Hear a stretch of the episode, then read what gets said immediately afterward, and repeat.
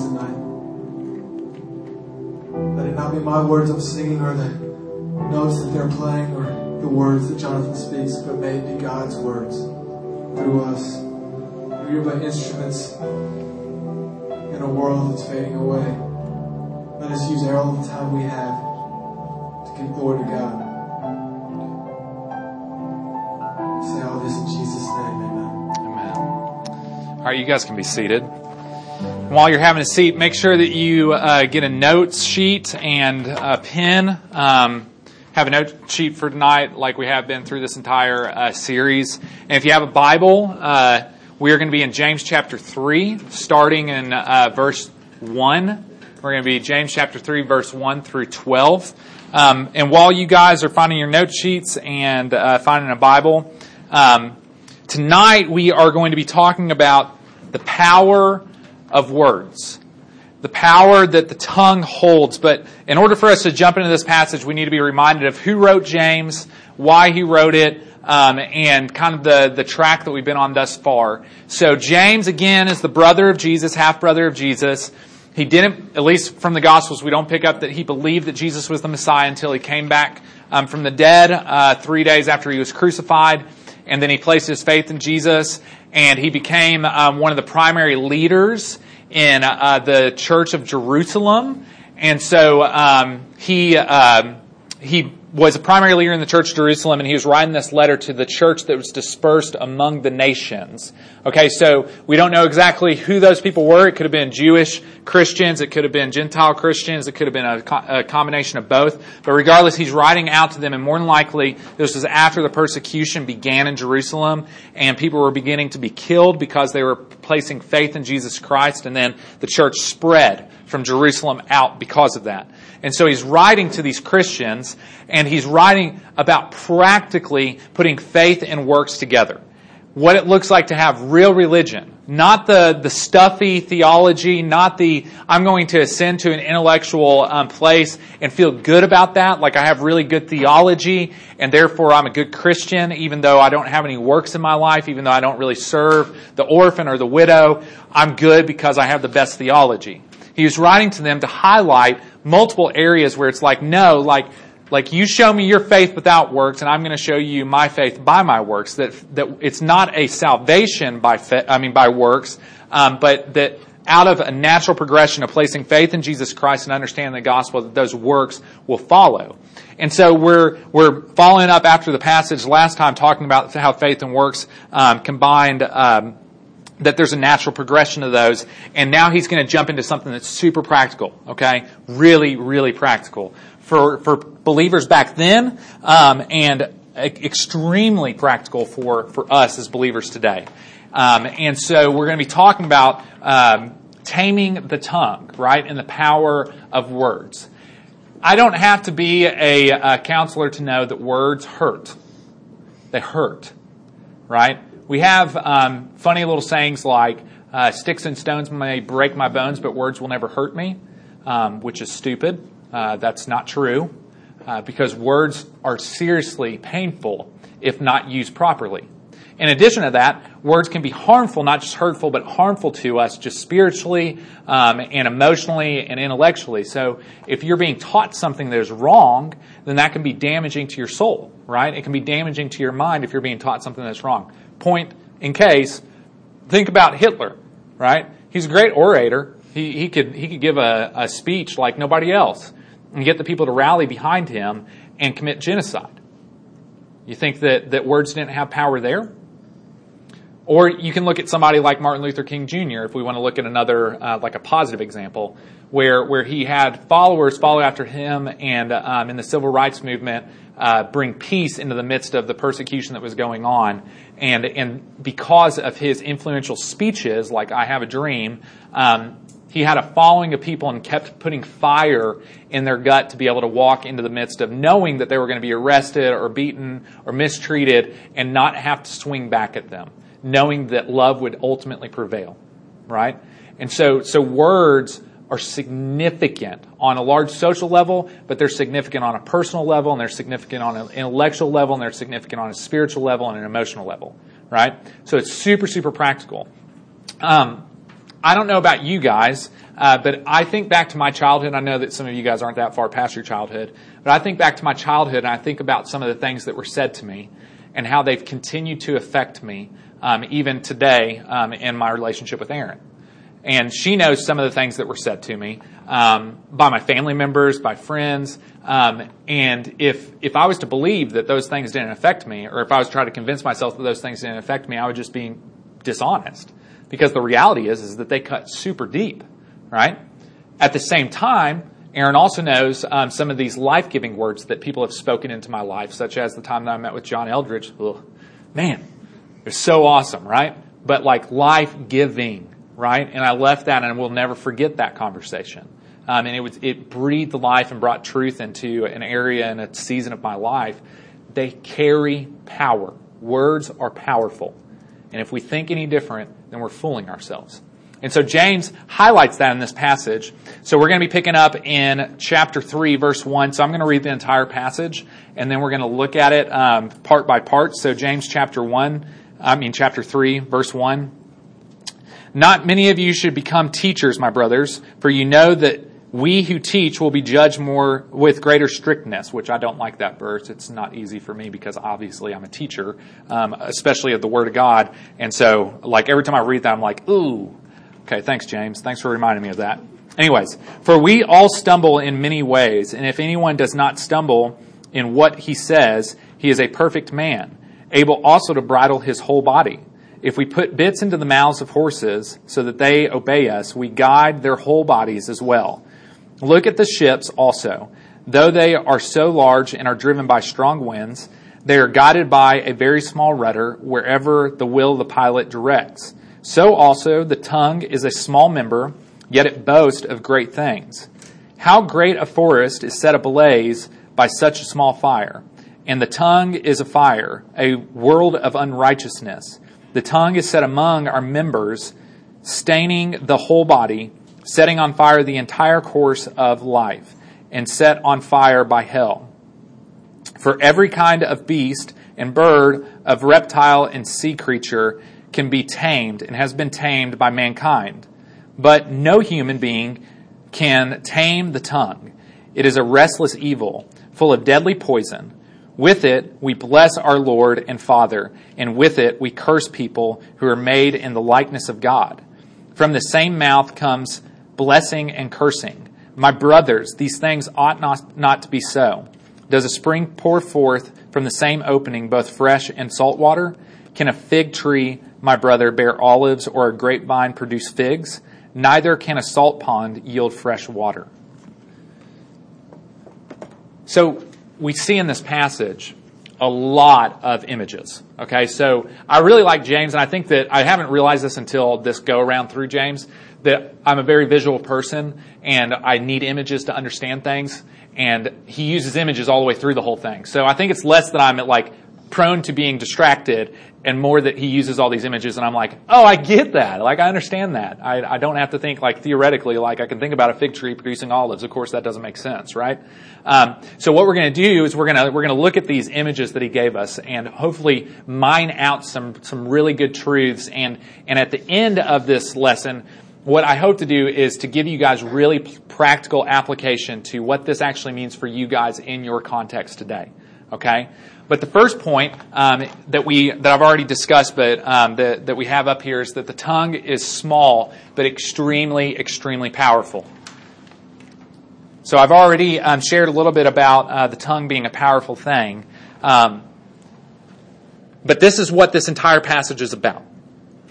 The tongue can do great, great good. It can bless, right? It can worship, like what Caleb was saying. It can do a lot of really great things. But at the same time, the tongue, let's not be fooled, can also destroy a lot of things. And I like the images that James uses because it highlights how powerful the tongue is, and then also how destructive the tongue can be if we don't bridle it like a horse when we bridle it with a bit in its mouth. So that's actually the first image that he gives in James 3:2-3. a bit in a horse's mouth. Now, I don't know if you guys have been around horses much. I have done equine assisted therapy at Lantern Lane, and I remember going through a training thing that a lady put on up there to help us understand how to keep safe around horses. And the reason for that is because horses are massive, and they're also really, really, really strong animals. I mean, they're awe-inspiring. Whenever they start running around, like, it'll send chills down your back, because it's like, that's a extremely powerful animal. And so this powerful animal that's 900 pounds or so, we can tame, put a bit in its mouth that's a little piece of metal that's just a few inches long, and then hop on its back, and of course there's a process to that, but hop on its back, and we can tell a 900-pound horse exactly where we want it to go. It controls it, that little tiny piece of metal in its mouth.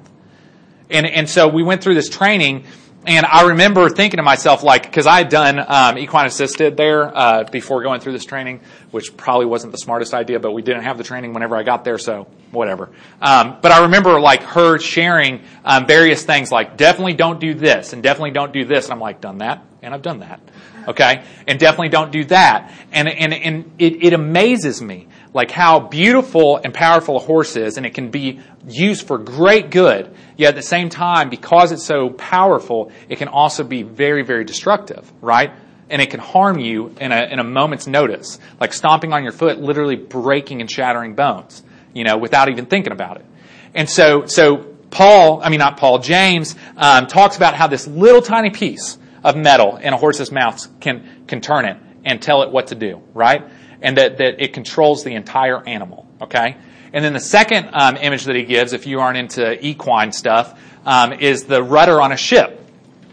And how the entire ship, in comparison to this rudder, is super, super small. Well, the entire ship is large, but the rudder is super, super small, right? And so I got this picture because on our boats, like, it's hard if you haven't been on, like, a sailboat or something that actually uses a rudder, like where the engine moves. I guess that's called a prop motor. I don't know. I'm looking back at Caleb to see if he knows. Anyways, because I was thinking, like, oh, well, that's, you know, like, that's kind of like a modern way of doing it. But on these older boats, he even talks about the wind and the sails, and that it's driven by the power of the wind, and this massive boat can be controlled by a little tiny rudder, right? And so, again, he's drawing a parallel between, like, how small the tongue is and yet how powerful it is in directing our lives. How small the tongue is and yet how powerful it is to either guide our lives in a positive direction or guide our lives in a destructive direction. Okay? And that with that great power comes great responsibility. And so he's going to highlight that, yeah, like we need to be careful about what we allow to spew out of our mouth. Because if we allow things to come out of our mouth, it can bring great destruction. Which is the next image that he gave. The tongue is powerful, but it's also very destructive if we aren't careful. So the third image that he gives, the third illustration, is a forest fire. And so if you've ever, I guess we had the fires in the Smokies recently, but it just started with something very small, and then it just spread like wildfire. Obviously, it's a wildfire, but spread, okay? And it was out of control within moments, and they had to fight it for a long time. I remember when I was in youth group, when I was your guys' age, I had a youth minister. His name is Chris Madison, and he gave an illustration almost every time when we did this passage. He gave an illustration that I thought was really, really helpful. And I can't remember if he actually did this or if it was an illustration that he used. He shared it as if he kind of did it, so I'm assuming that maybe he did. Really, that doesn't matter. But he used this illustration. He said, in his youth group, there were a couple of girls that decided that they would gossip and that they would share something about a girl that shouldn't have been shared. And I can't remember if it was true or not. It really doesn't matter. It wasn't their place to share it. And so what happened was that, like, it spread in their school, and this girl was, like, devastated by it, obviously. And her social circles were talking about her, and she was losing friends. And it came back to that these two girls decided to start a rumor about her and to share things that they weren't supposed to.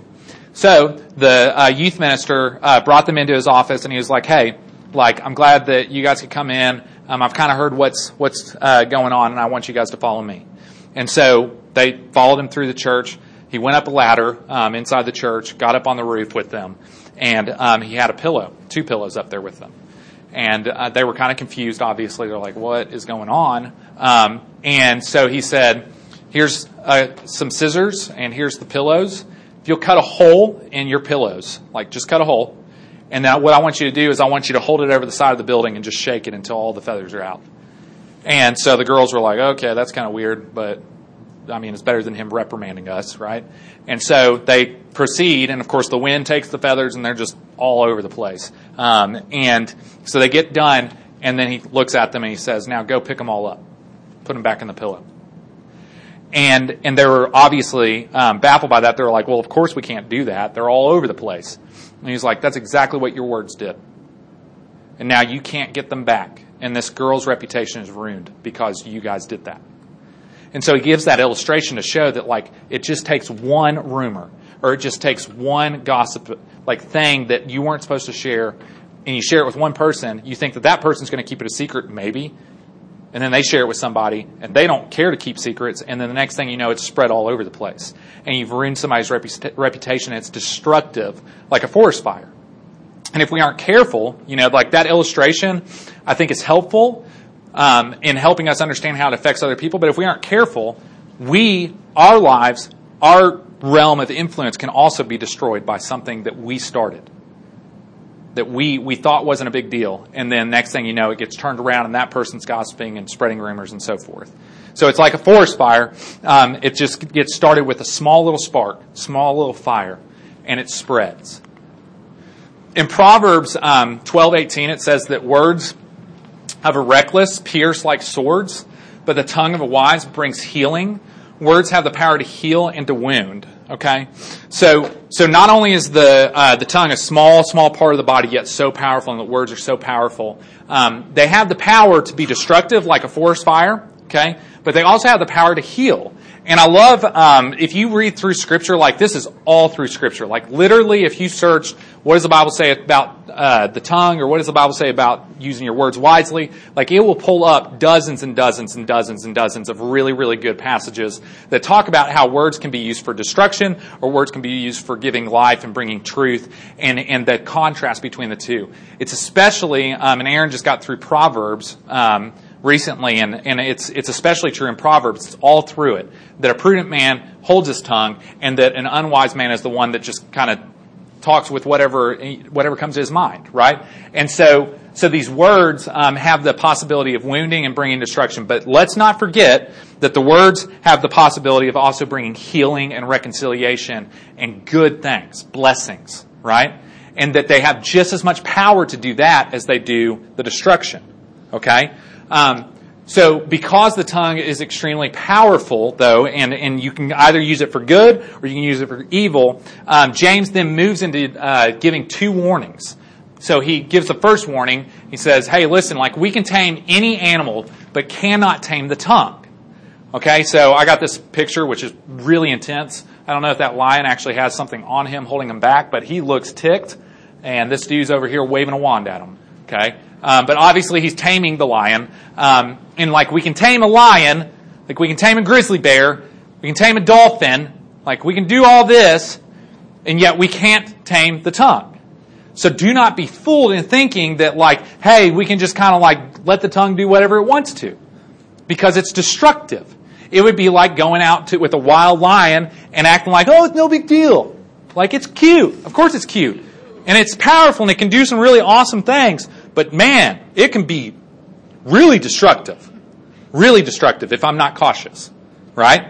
And so what he's highlighting is like, don't be fooled. The tongue can be destructive. You can't tame it. But at the same time, it can be a great blessing. Okay, and he's bringing his argument to a point where he's going to talk about the blessing and the cursing and how those two come together. But that's the first warning. The second warning is to restless. You're welcome, Aaron, for the snake. It's a restless evil full of poison. Aaron is deathly afraid of snakes. Restless evil full of poison. So a lot of times when Aaron and I talk about like people just like being really hateful, like we say that they're spitting venom. Okay? And we aren't like trying to be biblically, like theologically correct in saying that. But like when you read this, like James is clearly saying, like he just talked about animals and how we can tame any of the animals but can't tame the tongue. And then he talks about poison. So the natural progression in your brain isn't like, oh, it's a witch's cauldron and she's made poison. Like, the natural progression in your brain is like, it's a snake, you know, or it's a viper that's going to take you out. Like, and so to be warned that, like, there's poison in the tongue that can be very destructive if we're not careful and if we don't bridle it. Okay? So he's warned us that it can't be tamed, and there's poison in it, and that it's just as destructive as a fire that can start a forest fire, and it's just as powerful as a rudder on a ship that can turn the course of a life, and just as powerful as a bit in the mouth of a horse that can turn the course of your life. That's pretty significant. The tongue is a small thing, but it's a very powerful thing. So in James 3, 8 through 10, he talks about how the tongue, with the tongue we have great power to bless and a great power to curse. But it shouldn't be both. And James gives three images of this contradiction. So he's saying, like, hey, listen, like you can't have blessing and cursing coming out of the same mouth. Like, it doesn't work that way. Either you're blessing or you're cursing. And he's highlighting, like, hey, listen, like, don't show up to church and act like you're a good Christian, bless God with your tongue, and then tear somebody apart when you leave this room. And treat them like a piece of trash because they aren't like you. Or you're at church, and worse yet, you're on social media at church, and you're blasting somebody and trolling them on social media. Right? Or don't pretend like that, hey, you have like the right theological words and you have the Sunday school answers, but if you're just cursing a brother or sister behind their back, or, and I'm not talking about like cursing curse words. You understand that, right? Like, that's a part of this. But it's not necessarily cursing curse words. What I'm talking about is destructive talk that's meant to cause pain and destruction. Okay? And so he's saying those two can't be together. And then he uses three images of contradiction. First image is salt and fresh water. What happens if you mix salt water with fresh water? It becomes salt water. Yeah, there you go. Good job, Jared. Good job. Okay, so it becomes salt water. There's a contradiction. You can't have a fresh spring that gives out both salt and fresh water. It will all be salt water. Okay, so there's a contradiction there. And then he uses a fig tree yielding olives. Of course, a fig tree is not going to yield olives. That would be weird. Okay, it's just not going to happen. An olive tree is going to bear olives. Okay, a fig tree is supposed to bear figs. And then he uses another agricultural image, and he says a grapevine yielding figs. Of course, that doesn't make sense. If you came up on a vineyard and there's figs growing on the grapevine, it would be kind of weird. And you'd be like, something's not right here, right? So he uses these three contradictions to highlight that the cursing and the blessing, that they can't go together, that you can't merge those two. It's one or the other, okay? And yet, like, let me be clear on this, okay? Because I know that maybe some of you guys are thinking, well, geez, there's not a whole lot of hope for me because I've definitely used my tongue for destruction. Okay, I get it. Yes, we all have. In fact, I find comfort in the passage that says that, it says, for we all stumble in many ways, and if anyone does not stumble in what he says, he is a perfect man. Anybody perfect in here? No, me neither. Okay, and we all stumble in many ways. So again, this is not a call to perfection. But it is a call to intentional, like, movement towards being sanctified and becoming more like Jesus Christ, which Jesus Christ wasn't. Well, he cursed a fig tree, which is kind of ironic because we're talking about fig trees here, but that's different, okay? But he wasn't cursing people, okay? He cursed a fig tree because he wanted a snack, and the fig tree didn't have figs. And he was like, die. And then they came back. I know, I'm digressing, Aaron. She's saying go on. Okay, anyways. It's an interesting story. You should look it up later. Okay. Now where was I? See, I lost my train of thought. Okay, so it's not a call to perfection, but it's a call to a movement towards holiness. Okay, so you can't just continue to curse people and then bless God and say blessings to you, brother. Oh man, can you believe that guy? Like he's like a complete tool or whatever, and like just tear him up whenever he leaves. Like that's not Christ-like at all. And so he's saying that those two can't go together. All right. So here's some like modern day examples of cursing and tearing down and being destructive with your tongue. Bullying. I know that that's a like a buzzword now, and it's like bullying. I know that, like bullying awareness is good, but like sometimes like people are like They don't really have a good idea of what bullying is. But bullying would be one where, like, whether it be cyberbullying and you're online and you're trolling somebody and you're just like saying like, yeah, you're terrible, you know, and I'm not ignorant to your generation. And I know that there's people on social media that say things that are extremely, extremely hateful, like, hey, you should just go kill yourself. And you think that that's not having an effect. Of course it's having an effect. And of course those words carry weight. Even if the person laughs it off and says, oh, that's no big deal. No, it is a big deal. And so doing that or bullying at school and making fun of somebody, like that's using words to be destructive. Again, it might seem like a small thing, but going back to the fire illustration, that small thing can grow into a larger thing. Gossiping. Hello. Okay, so like, let's be real. Okay, gossiping is a thing, especially. And I'm not being like, you know, like I'm not hating on girls, but a lot of times girls deal with gossiping more than guys. Okay, and I'm not really sure why, but it is what it is. But if we're gossiping about this girl behind her back and tearing her down, what is that showing? Is it showing the love of Jesus Christ? No. Now, we know this, right? But again, this is about being intentional and saying, like, I know that, so now what does it look like to be intentional and bridle my tongue? Instead of just letting it talk about that girl because it feels good, and I get friends over here that also don't like that girl and is gossiping about her. What do you think they're doing about you whenever you leave? Think about it, right? So bridle the tongue. Another one is cursing, literally using cuss words. Another one is saying hateful things, treating somebody like trash, speaking hurtful words. I would say that like even like being in a clique and making fun of somebody else that's in another type of clique that isn't like you, that would be something that would be using the tongue for destruction. Mason, you have a question? I was just going back to bullying.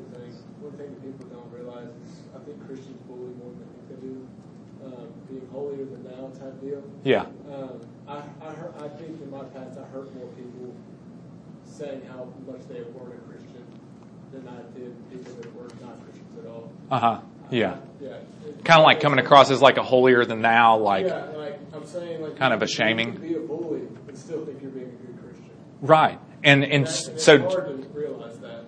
Yeah, you can be a bully and be a good Christian, and then James highlights like there's a contradiction there. And say like you're a terrible person. Mm-hmm. Not doing what I did. Mm-hmm. That can be a big source of bullying. Yeah, yeah, and it kind of shows, like you said last Wednesday, where you know we make fun of people, or mm-hmm. we're like you're not a Christian or whatever, and then someone who's not sees us and they're like, oh, why would I want to be a Christian? Why would I want to be like that? Yeah, yeah, exactly. Yeah, and so that's not practical, right? It's not a practical Christianity where the faith and the works are combined, and it looks.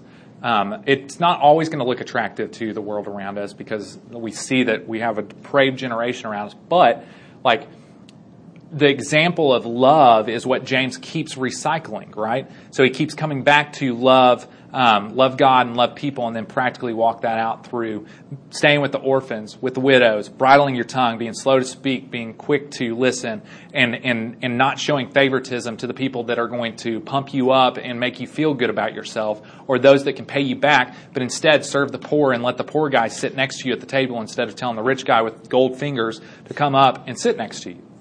Right? Practical, practical, practical, practical. Did you have something?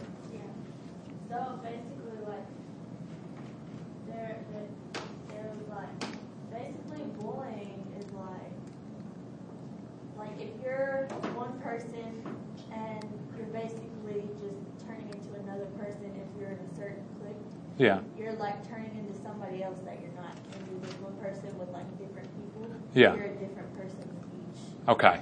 Perfect. Because that leads into the application point. So you guys hear that about becoming a different person in different cliques and stuff? Okay. So why is this important? Why is this important? Okay. Is it important because we're trying to be good Christian boys and good Christian girls? Samuel's saying, oh yeah, definitely. Okay. You guys, I poke fun at that. It's not that that's a bad thing. Okay.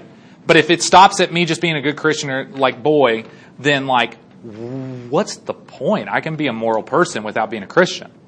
I can be a good person without being a Christian. There's a lot of good people out there that are not Christians. Okay? It goes way, way more deeper than that. So when Jesus comes, he oftentimes brings it, like, highlights, like, okay, so you guys are looking at the law, and you keep the law perfectly, and you think that you keep the law perfectly, but ultimately it's not about keeping all the rules. It's about your heart. And he keeps drawing it back to the heart. You say that you don't murder somebody. Well, if you hold anger in your heart towards that person, like, you might as well have already murdered them. Right? So it's drawing it to the heart. And so this is why this is so important. This is why this is so powerful. This is what Jesus says, okay, in Luke 6:45. It says, the intrinsically good man produces what is good, and the honorable and moral out of the good treasure stored in his heart. And the intrinsically evil man produces what is wicked and depraved out of the evil in his heart, for his mouth speaks from the overflow of his heart. Okay. So this is why this is important. It's not about behavior modification and just like don't talk and don't say anything mean and be nice girls and nice boys and do the golden rule and everything's going to be fine in your life. That's not the point. If that was the point, then Jesus could have just said, hey man, just try harder and just go for it. Like you can do this. Life would be way much easier if that was the point. Life would be way easier if that was the point, but that's not the point. The point is the heart, right? So we can clean up the outside of the cup like the Pharisees, but the inside is filled with grime. Or we can whitewash the tomb on the outside, and the inside is filled with dead bones. Right? But if we allow our hearts to be transformed, and that out of that, that's the wellspring, okay? That out of our hearts, that, like, that's what comes out of our mouth. Okay? Like, what's going on in our hearts comes out of our mouth. Now you say, well, Jonathan, I mean, not really. I don't really see how that happens. Okay, well, let me just give you a personal example. Maybe you can relate with this. Maybe you can't. I don't know. Okay, so I don't think that I'm a very angry person. Erin's pursing her lips right now because she knows that out of the overflow of my heart, when somebody like is raging on the road, like I rage right back. And it's not even necessarily towards me. It would be somebody riding somebody else's tail. And I'm like, that's so unfair for them to ride their tail. Right? And I get like super, super mad. And then it comes out of my mouth and I'm like, not like saying anything like really bad, but like I'm just trashing that person like, can you believe that guy? Like he's got a jacked up truck and he thinks that he's awesome and he's riding that person's tail because they're a grandma and she's got like a handicap sticker in her window. You know, like, and so out of the overflow of the heart where like there is anger in there, for the injustice or whatever, that then comes the things that are coming out of my mouth. Okay? Right? But that shows what's in our heart. Right. Which is really cool because if you want to know where your heart is at, just pay attention to what you're saying. That tells you exactly where your heart's at. If I'm really quick to biting at somebody and being like, just toss them off to the side and just being like, yeah, well, they probably have a personality disorder. Like, they're just annoying. Right? Okay? I've gotten to that place. Aaron's been there with me when I've gotten to that place. But I can tell you that what that says about my heart is that I'm not in a very loving place. In fact, I'm in a very like hateful place or dismissive place. So out of the overflow of my heart comes the words out of my mouth. Do you have something? Yes. So I think it's unfair to say, though, that like we're not ever going to get happy with anger because that's natural for us to get angry at things. So do you think it's best in moments like that to not, if you're angry about whatever it is, to not say anything and have that anger inside of you, or to try and get that out? Like, how do you see what I'm saying? Yeah, that's a great question. Okay. Very good question. So, building up, and then whenever like someone very frustrated, I feel like when you're in a state of emotional anger, though, it's hard for people to speak rationally. Mm-hmm. They speak emotionally through their anger. Yeah. And so how do you suggest speaking more calmly? Okay. Yeah, and that's a great question. So we could replace anger with a lot of different emotions. Like it could be bitterness or jealousy. It could be a lot of different emotions. So I think that we can look back to what he talks about with the bridle and the horse's mouth, yeah, right? Or the rudder on the ship. That's powerful enough to direct our lives. So if I just like take the bridle out of the horse's mouth and just let it go, then like more than likely I'm going to say things that just aren't helpful, that like I might be expressing myself. And I know in our culture it's like, oh, you need to express yourself. And yes, we need to acknowledge and express our emotions, but there's a wisdom in expressing them in a bridled way, right? That's not to just blast somebody or hurt somebody on purpose. This, doing it in a bridled way, is not natural for us, is it? No. If I've been hurt or if I feel like I'm just like really angry, I just want to just like, man, can you believe that guy? And then just go off and maybe not even talk directly to them, but talk to somebody else and toss them underneath the bus or talk directly to them. And we've all been a part of a scenario where somebody has said something extremely hurtful to us because they've gotten emotionally dysregulated. So what this is calling us to isn't necessarily like not being true to like what we're experiencing. What I think that he's calling us to is like, what does it look like in those moments to put the bridle in? What does it look like in those moments like in James chapter 1 where he says be slow to speak?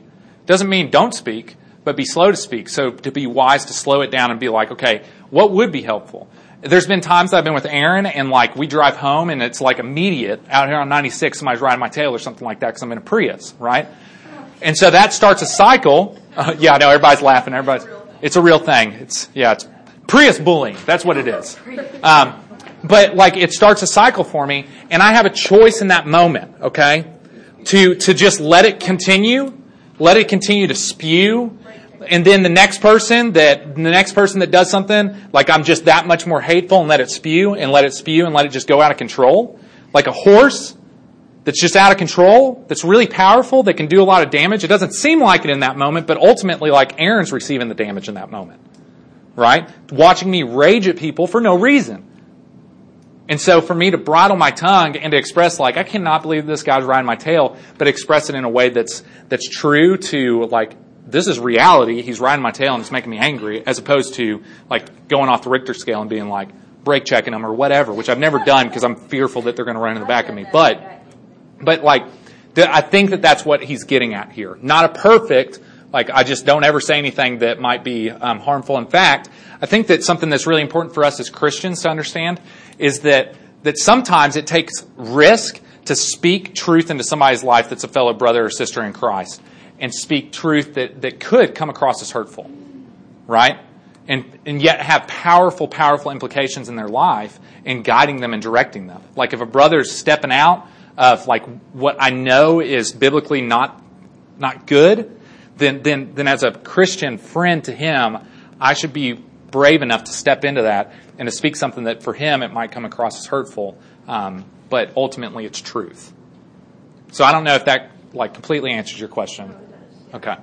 Thank you for asking. Yeah. I think our culture has created the norm that if we don't rage back, then we are holding it in and we're letting anger build up to where it's going to spew out on some innocent person.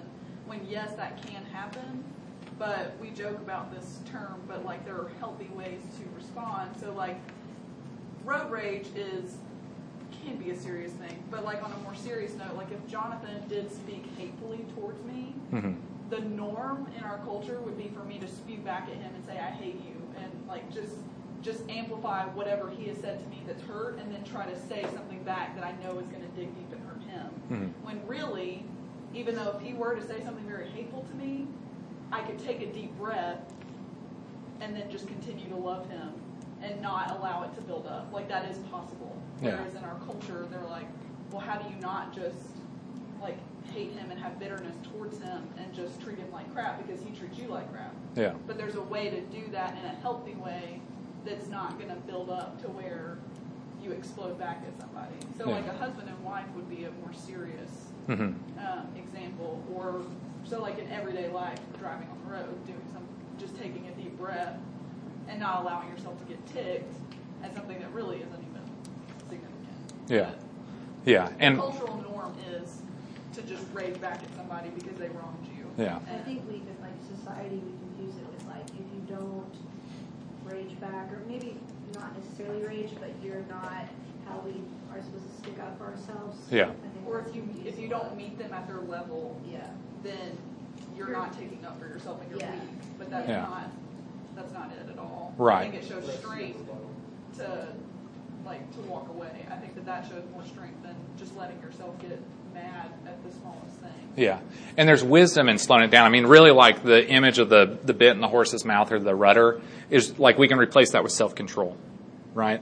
And so like being self-controlled in those moments and wisely in a godly way responding, right? So if I have a gospel lens and I'm really connected with what Jesus has done for me, like I'm in a much more gracious and loving place. So when somebody wrongs me or somebody does something or somebody's not like me and I just like don't like that, then I'm much less likely to jump into judgment or jump into just tearing them down because like I don't like what they just did to me. You see what I'm saying? And so like for us to be godly in our responses doesn't necessarily mean that we just stuff it, and it doesn't necessarily mean that we don't express ourselves. In fact, I would venture to say I watched this video, and I don't know why this just came to mind, but maybe it'll be helpful. I watched this video, and it was U2's Bono, and he was meeting with Eugene Peterson, who wrote The Message. And Eugene Peterson has this really beautiful house and stuff. He's retired now. But Bono, like, sits down with him, has this conversation with him. And they were talking about the Psalms, okay, like in the Bible. And Eugene Peterson said something interesting in that video that, like, the one thing that really stood out to me was you have to learn how to cuss without cussing. And what he means by that is articulating things so well that you don't have to use blunt force. To articulate things in such a way that like you're genuinely like communicating the depths of your heart and your soul, not using the cuss word just because it's an easy thing and it'll get a shock factor. And so there's a wisdom in that, and you read that through The Message, right, where he uses like terminology and stuff that like honestly I would never even think about using, but because he gave great thought to it. And really like wrestled with articulating that. There's a wisdom in that. Again, bridling the tongue, turning it. It's powerful, especially if you know how to use it. Okay, we got to keep moving. Thank you for the feedback though. That was really cool. Okay, so it points to the heart. Out of the overflow of the heart comes the words of the mouth. So here's the application. Okay. So we're getting to the application. This is what's really, really important and cool about this, I think, for you guys is that, so follow the logic here. So out of the overflow of the heart comes the words of the mouth, okay? So we're going to start at the words. So if I can listen to the words that are coming out of my mouth or listen to the words that are coming out of somebody else's mouth, I can pretty much tell where their heart is at, okay? So this is a revelation of where a person's heart is, okay? So now over here in the heart. Okay, so that's the external display of what's going on in the heart. Now, what's really cool is that what's going on behind the scene with the heart. Okay, so behind the scene with the heart is where you find your identity. Okay, so out of where your heart is rooted is your identity. So what I mean by that is not necessarily like maybe what you think of immediately. But what I mean by that is that, okay, so this is the overflow of my heart, and my heart is either in a good place or bad place or in between somewhere, but my heart is rooted in an identity of who I believe that I am and who Christ says I am. And if I'm unrooted from that, and I'm planting my roots in, if I'm going to be, let's say that my identity is a husband, or my identity is a youth minister, or my identity is, like the guy that has all the cool Apple stuff. Right? Or my identity is like the guy that drives a Prius. Or my identity is the guy that can play basketball and golf and so if my identity is rooted in those things, Christ aside right now. And it doesn't go deeper than that. Okay, these are part of like who I am, sort of. But if it's rooted in this and then somebody comes along and challenges that, what do you think I'm going to do? Yeah, challenge them back. Like it's a natural progression. So if my heart's rooted in this, and you come along, and let's say that Samuel here, like, and I don't know, but Samuel here is better at golf than me. But I take a lot of pride, and I have a lot of identity in how good I am at golf. Okay, don't lose me on this illustration. I know that this is personal to me, but like, think about yourself, where you find identity, what you take pride in. Okay, and he comes along, and he beats me in golf. All right. Or let's say that he plays with Mason, and Mason's like, dude, like Samuel's really good at golf. Like we're having a conversation later. Well. If my identity is in golf and it's being a good golfer and I'm good, I got to be the best, then what am I going to say to Mason? Yeah, I guess he's good, but I think that he moves his ball and I don't think that he's actually like playing by the rules. I saw him drop the ball out the bottom of his pants and like he was cheating. I'm just tearing him apart. Why? because my identity is in this, and this is changing, and it's being challenged. So, of course, I'm going to curse them. You following me? Or let's say this. This is really, really, really personal for me, okay? So sometimes I compare myself to other youth ministers or other people that are pastors. Why do I do that? Well, because I'm insecure in my identity. I'm insecure in my identity and who I am as a person. So I look to like Pastor Kenneth, for instance, and I'm like, man, he's like a great expositional preacher. And like, that's just not my style. I wish that was my style. It's like really like well-rounded and stuff. And I'm like, sometimes I get frustrated because I'm like, I can't do that. I can't do it. Okay? Or I'll look at like Matt Chandler or like Francis Chan or Louis Giglio. And I tell you what, if you can go back in my story, oh, it's so funny. Oh, man. So I have like torn pastors apart in my story. Okay? Not to their face, but like if, let's say Bethany, who is my big sister, she, she read Radical. Okay? This is when Radical came out. David Platt wrote Radical. Okay? I made a joke that David Platt was the platypus, okay? And I bashed that book because I thought that like that I knew more than David Platt because I'd been to Africa twice and like he was talking about living a radical lifestyle and I thought that it was shallow. Okay. Why did I do that? Why did I trash him? I didn't have anything necessarily against David Platt. Exactly, because my identity was wrapped up in me being the most profound thinker in my family, or like the most like willing to like put myself out there on the line. And yeah, he can write a book, and yet I'm out there, you know. And like, why does he get the glory? Okay, so now we're hitting at the heart of it. Why does he get the glory, and not me?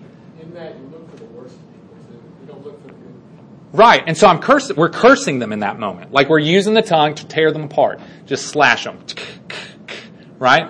Because I'm not secure in my identity in Christ. Now what's so funny about that, because you guys think like, geez, Jonathan, like, ugh. Okay, what's funny about that is like, God has worked on me immensely over the years. And like, I love that book. And honestly, I listen to David Platt a lot. And like, I really, really, really appreciate the way that he teaches. And like, get a lot from it. And so like he's worked on me, but like it's like David Platt and then like Louis Giglio is one that I tore apart and then like Francis Chan and like all these guys that like, you know, people were like applauding and saying like, oh, they're doing like, you know, great things. And I was feeling so insecure in myself, just not doing a whole lot of anything. Well, I went to Africa, you know, and like I don't get any like, you know, pat on the back or whatever. It's all about me and not about Jesus.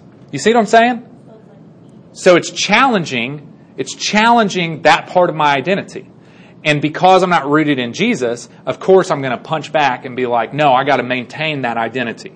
You following me? Okay. You got something? I'm sorry. I don't even think like that. That's okay.